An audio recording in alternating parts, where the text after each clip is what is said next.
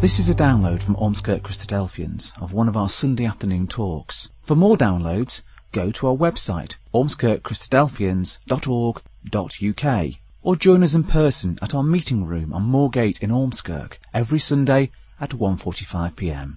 We hope you enjoy the talk.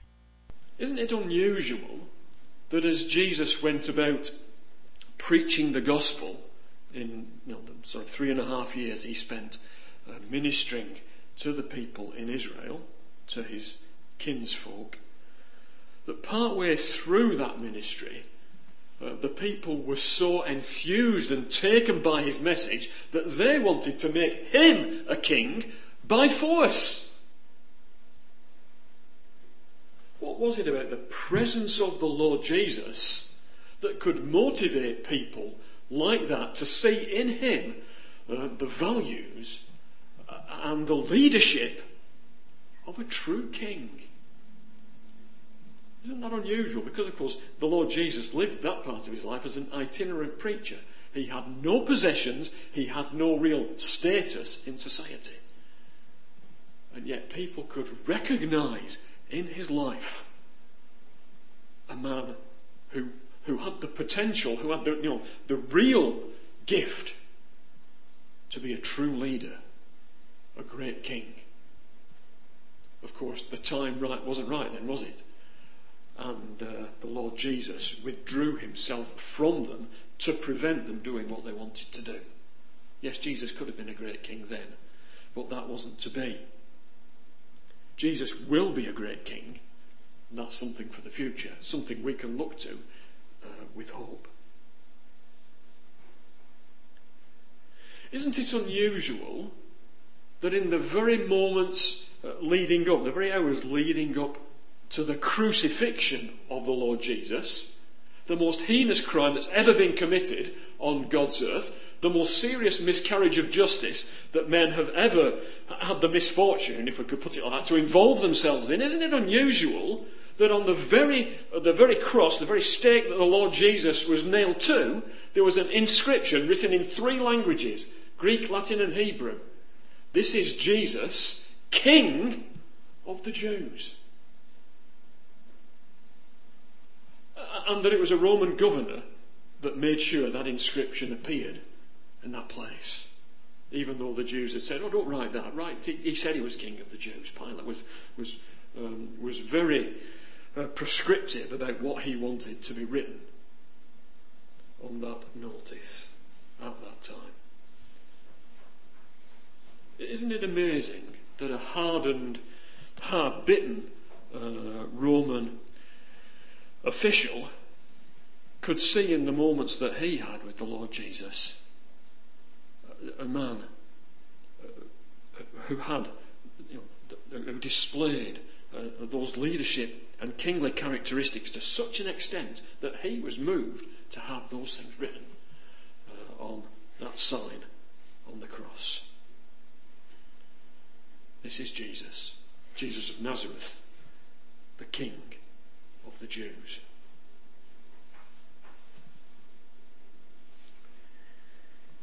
The Bibles tell us, of course, that Jesus was born. All, all of those people were right uh, in what they thought of Jesus, weren't they? But our scriptures tell us um, that Jesus was born to be king. In fact, hundreds of years before he was born, there are writings in the Old Testament section of our Bibles uh, which are very clear.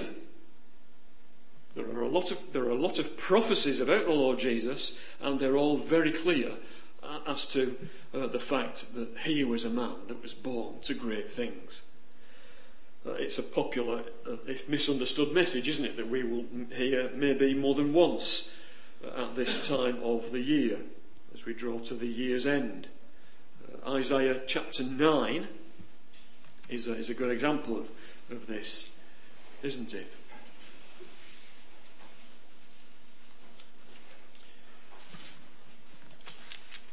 Isaiah chapter 9, verse 6.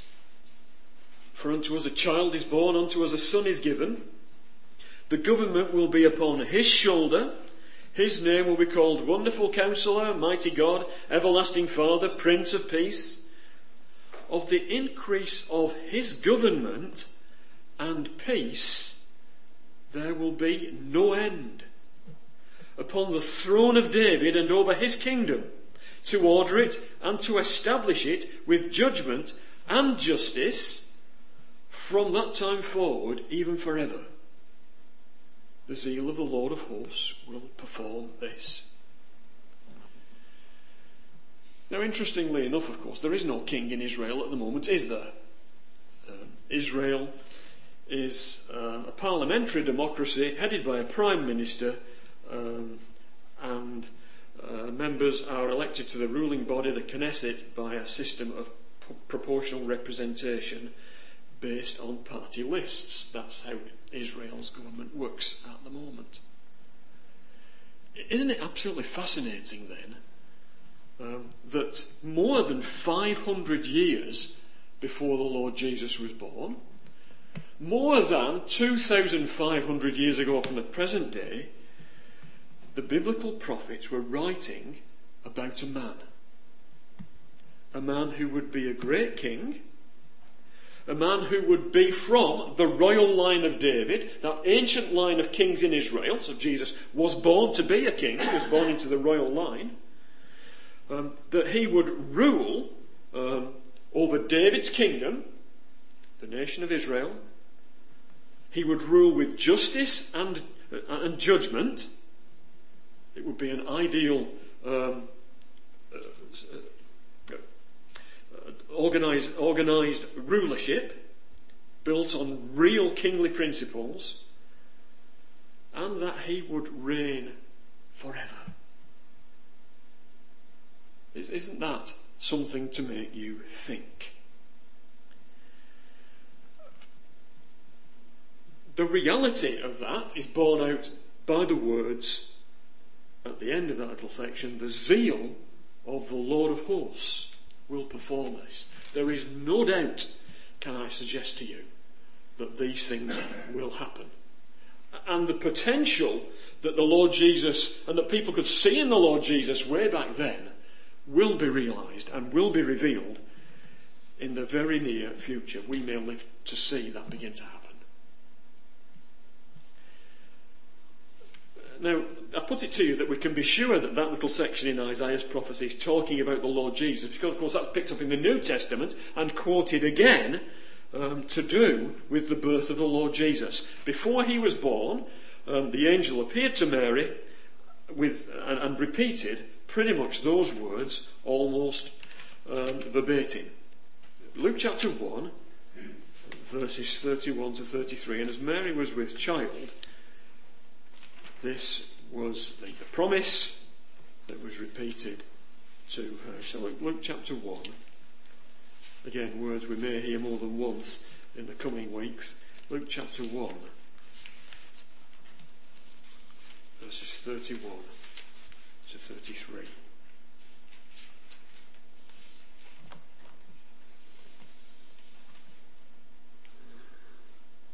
Luke 1 verse 31, and behold, uh, the angel Gabriel said to Mary, You will conceive in your womb and bring forth a son, and shall call his name Jesus.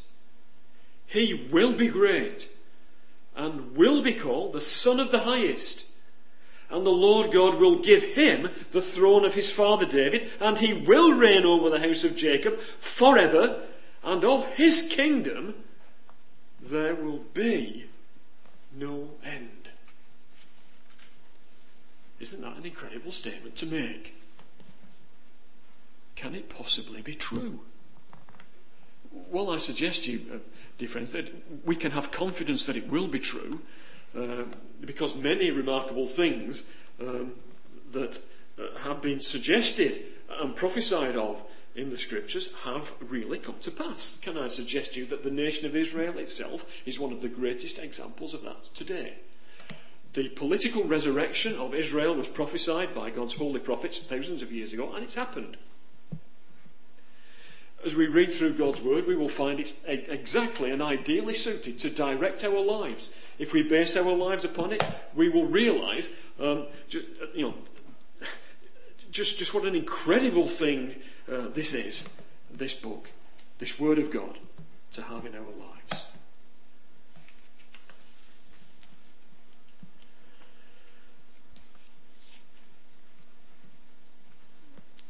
The name of Jesus itself has the little uh, title attached to it, doesn't it? Jesus Christ.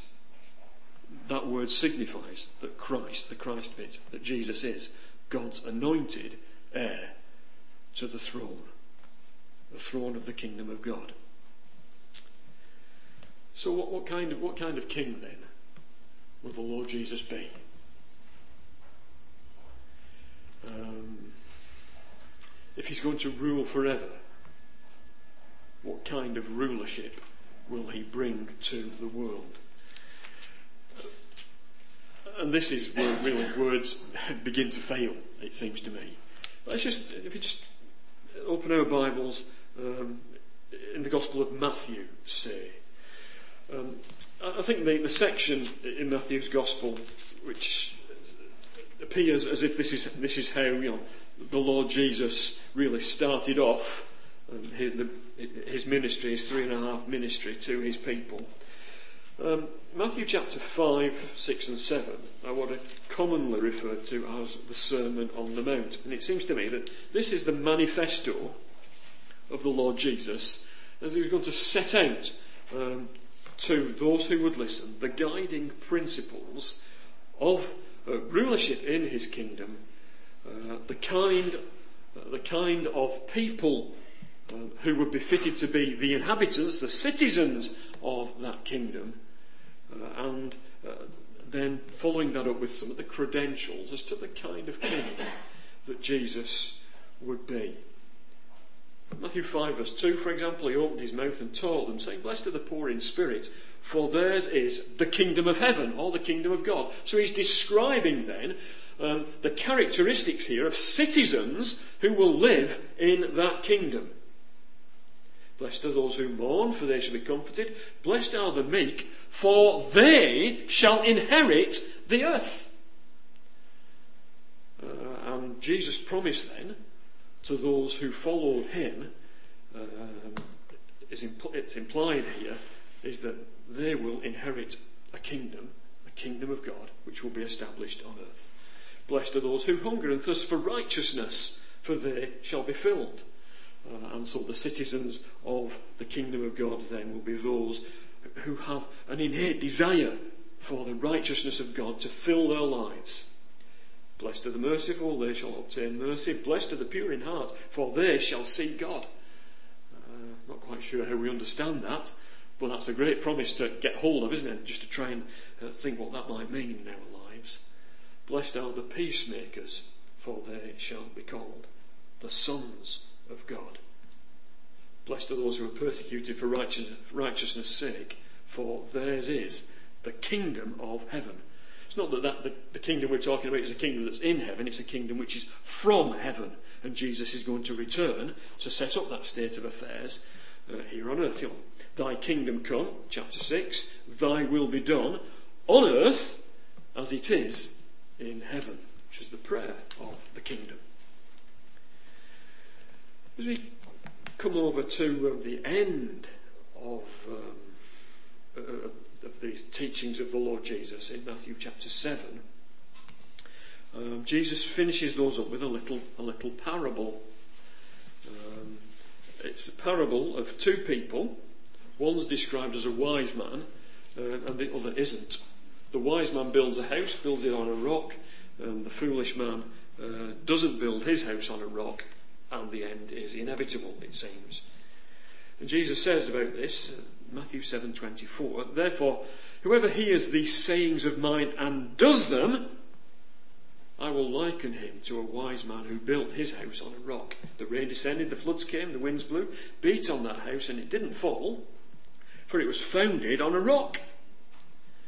But everyone who hears these sayings of mine and does not do them will be like a foolish man who, who built his house on the sand. The rain descended, the floods came, the winds blew and beat on that house, and it fell, and great was its fall. And I used to, I used to skim over reading those, those words and think, ah, oh, okay, so here we've got two sets of people. One set of people who heard the word of the Lord Jesus um, and they went away and lived their lives, and another set who didn't hear the word of the Lord Jesus and they went away uh, and, and, eventually, you know, uh, their lives almost, it seems, were, were, were, were torn apart. They were destroyed. Well, that's not quite right, is it? In fact, that's not right at all. Because both of these sets of people heard the words of the Lord. Some of them chose to do something about it, to, to, to make those words the basis of their lives, and some of them rejected those words. And the examples then of the houses, uh, you know, how those people built their lives. And the Word of God, then, the words of the Lord Jesus, become a decision point, then, don't they, in our lives? We can either choose to accept Him as the King, the ruler in our lives, or we can reject His words and know, build ourselves up to be our own rulers, our own kings. And the point of the parable is that we can, we can choose. We can choose what we want to do, but the end, uh, the end result of our actions uh, is made clear uh, for us here. The result of the choices we make, I think, is, is quite self evident. Verse 28 So it was when Jesus had ended these sayings that the people were astonished at his teaching, for he taught them as one having authority and not as the scribes. And here we see then, it seems to me, why so many people uh, could see in the Lord Jesus the fact that he was born to be a king. Because he had uh, within himself authority. And the authority that he displayed in his life, this aspect of kingship, came from um, the Father himself, the living God the living God who will establish his kingdom on earth, regardless of what other men uh, would, like, uh, would like to do and to see in the world. Now, amazingly, uh, it seems to me, the Lord Jesus then follows up this teaching with some clear signs as to the sorts of the, the kind of authority which was vested in him by his Father and you know, to me, this is incredibly powerful. So let's, let's just follow the, the narrative through uh, for, for a moment. Uh, chapter 8. When Jesus came down from the mountain, great multitudes followed him. And behold, a leper came and worshipped him, saying, Lord, if you are willing, you can make me clean. And Jesus put out his hand and touched him, uh, and, uh, saying, I am willing, be cleansed. And immediately his, le- his leprosy was cleansed. And here we have then the Lord Jesus in his life reaching out and touching the untouchable, cleansing the incurable disease. Jesus came into the presence of the life of this man and by his word, by his touch, he cleansed his body. Isn't that a remarkable sign of authority? Read on again. Um, this time, a centurion comes into uh, comes to the Lord Jesus. He is a man who's got quite a lot of authority, actually, himself in the world. Um, he was a centurion and he was a Roman. Both of those things um, uh, are synonymous, aren't they, with the word authority at that time. And he said to uh, Jesus, Lord, my servant is lying at home paralyzed, dreadfully tormented. And Jesus said to him, I will come and heal him. The centurion answered and said, Lord, I'm not worthy that you should come under my roof. But speak a word, and my servant will be healed, for I am a man under authority. He was a man uh, who was under authority, so the authority he had wasn't particularly his own, it came from another source, um, and he could see that in other people then, couldn't he? Could see it in the Lord Jesus particularly. Speak the word only, and my servant shall be healed.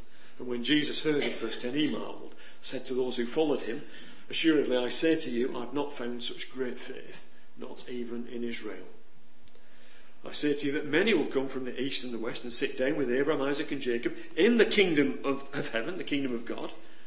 But the sons of the kingdom will be cast out into outer darkness.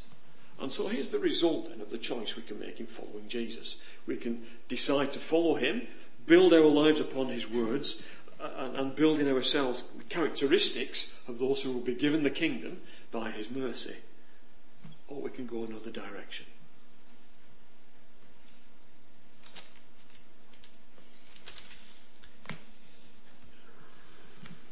Just move down uh, the chapter a little bit. It'd be nice to go through it all, but we can't really.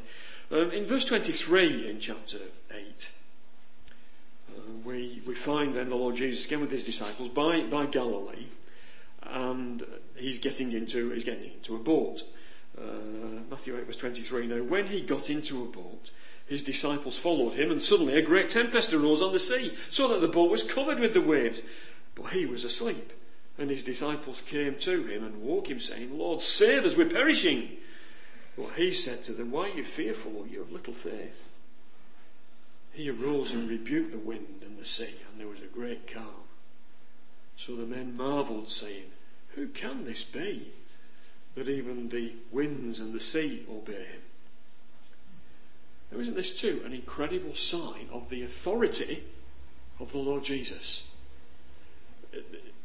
His disciples, pre- uh, presumably, they were more you know, a number of them were fishermen, uh, were used to the ways of, of, of the sea, and yet, because of uh, the circumstances in their lives here, they were totally overcome by them.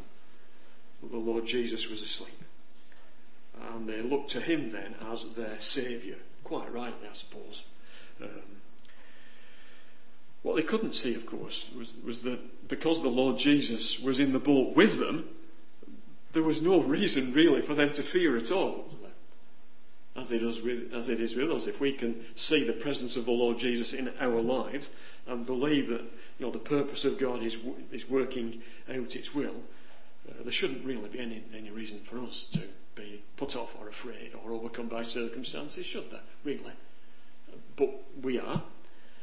And here we're presented with a man then, uh, the Lord Jesus, who doesn't just, isn't just able to have power and authority over people's troubled bodies, but he has power and authority over events and circumstances themselves. So that by his word he could, he could rebuke the winds and the sea and bring about a great calm. Isn't that an incredible uh, sign of great authority? The authority that the people around him saw in this man. When he was come to the other side, verse 28, into the country of the Gergesenes, there met him two demon possessed men. So these were men who had, it seems to me, a disease um, that, that affected their minds in a particular way. And they came out of the tombs, exceeding fierce, so that no one could pass that way. And they cried out, saying, What have we to do with you, Jesus, you Son of God? Have you come here to torment us before the time? And we know how that um, the, uh, the Lord Jesus cures them of their disease. Uh, and as it were, transfers their disease into a herd of pigs which were feeding. Pigs, of course, were unclean to the Jews. Uh, the herd of pigs feeding nearby, uh, and they crashed down the slope and all perished in the sea. And the Lord Jesus then uh, separated the disease uh, from these uh, two men just as surely as those pigs had been driven into the sea and destroyed. In, in the, in, we won't turn to it, but in, in Luke's record of this, it just talks about one man being cured in this way. Uh, and the end of that little um, cameo is that we find that this man who was called Legion sitting at the feet of the Lord Jesus, we're told, clothed and in his right mind.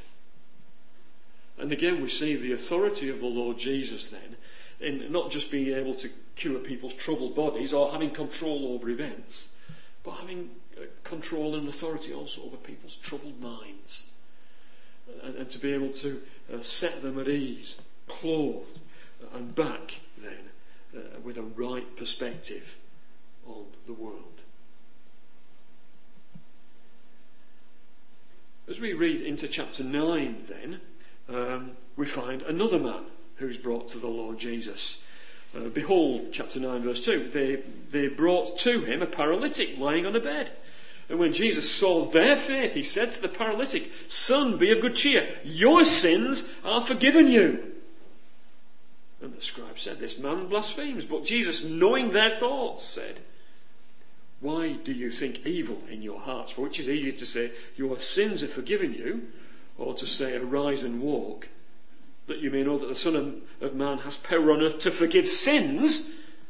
Then said he to the paralytic, Arise, take up your bed and go to your house. And he arose and departed to his house. And when the multitude saw it, they marvelled and glorified God, who had given such power to men. And, and here, perhaps then, is the, remor- the most remarkable sign of the authority of the Lord Jesus yet. For here we see a man who has power and authority over people's troubled natures a man who can remove from people the very thing it is that separates men and women from the, the living God in heaven sin.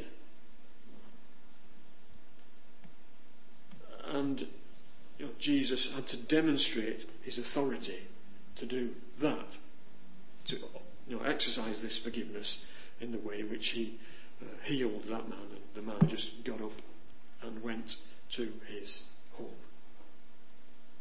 Again, isn't that a remarkable display of the authority of a true king?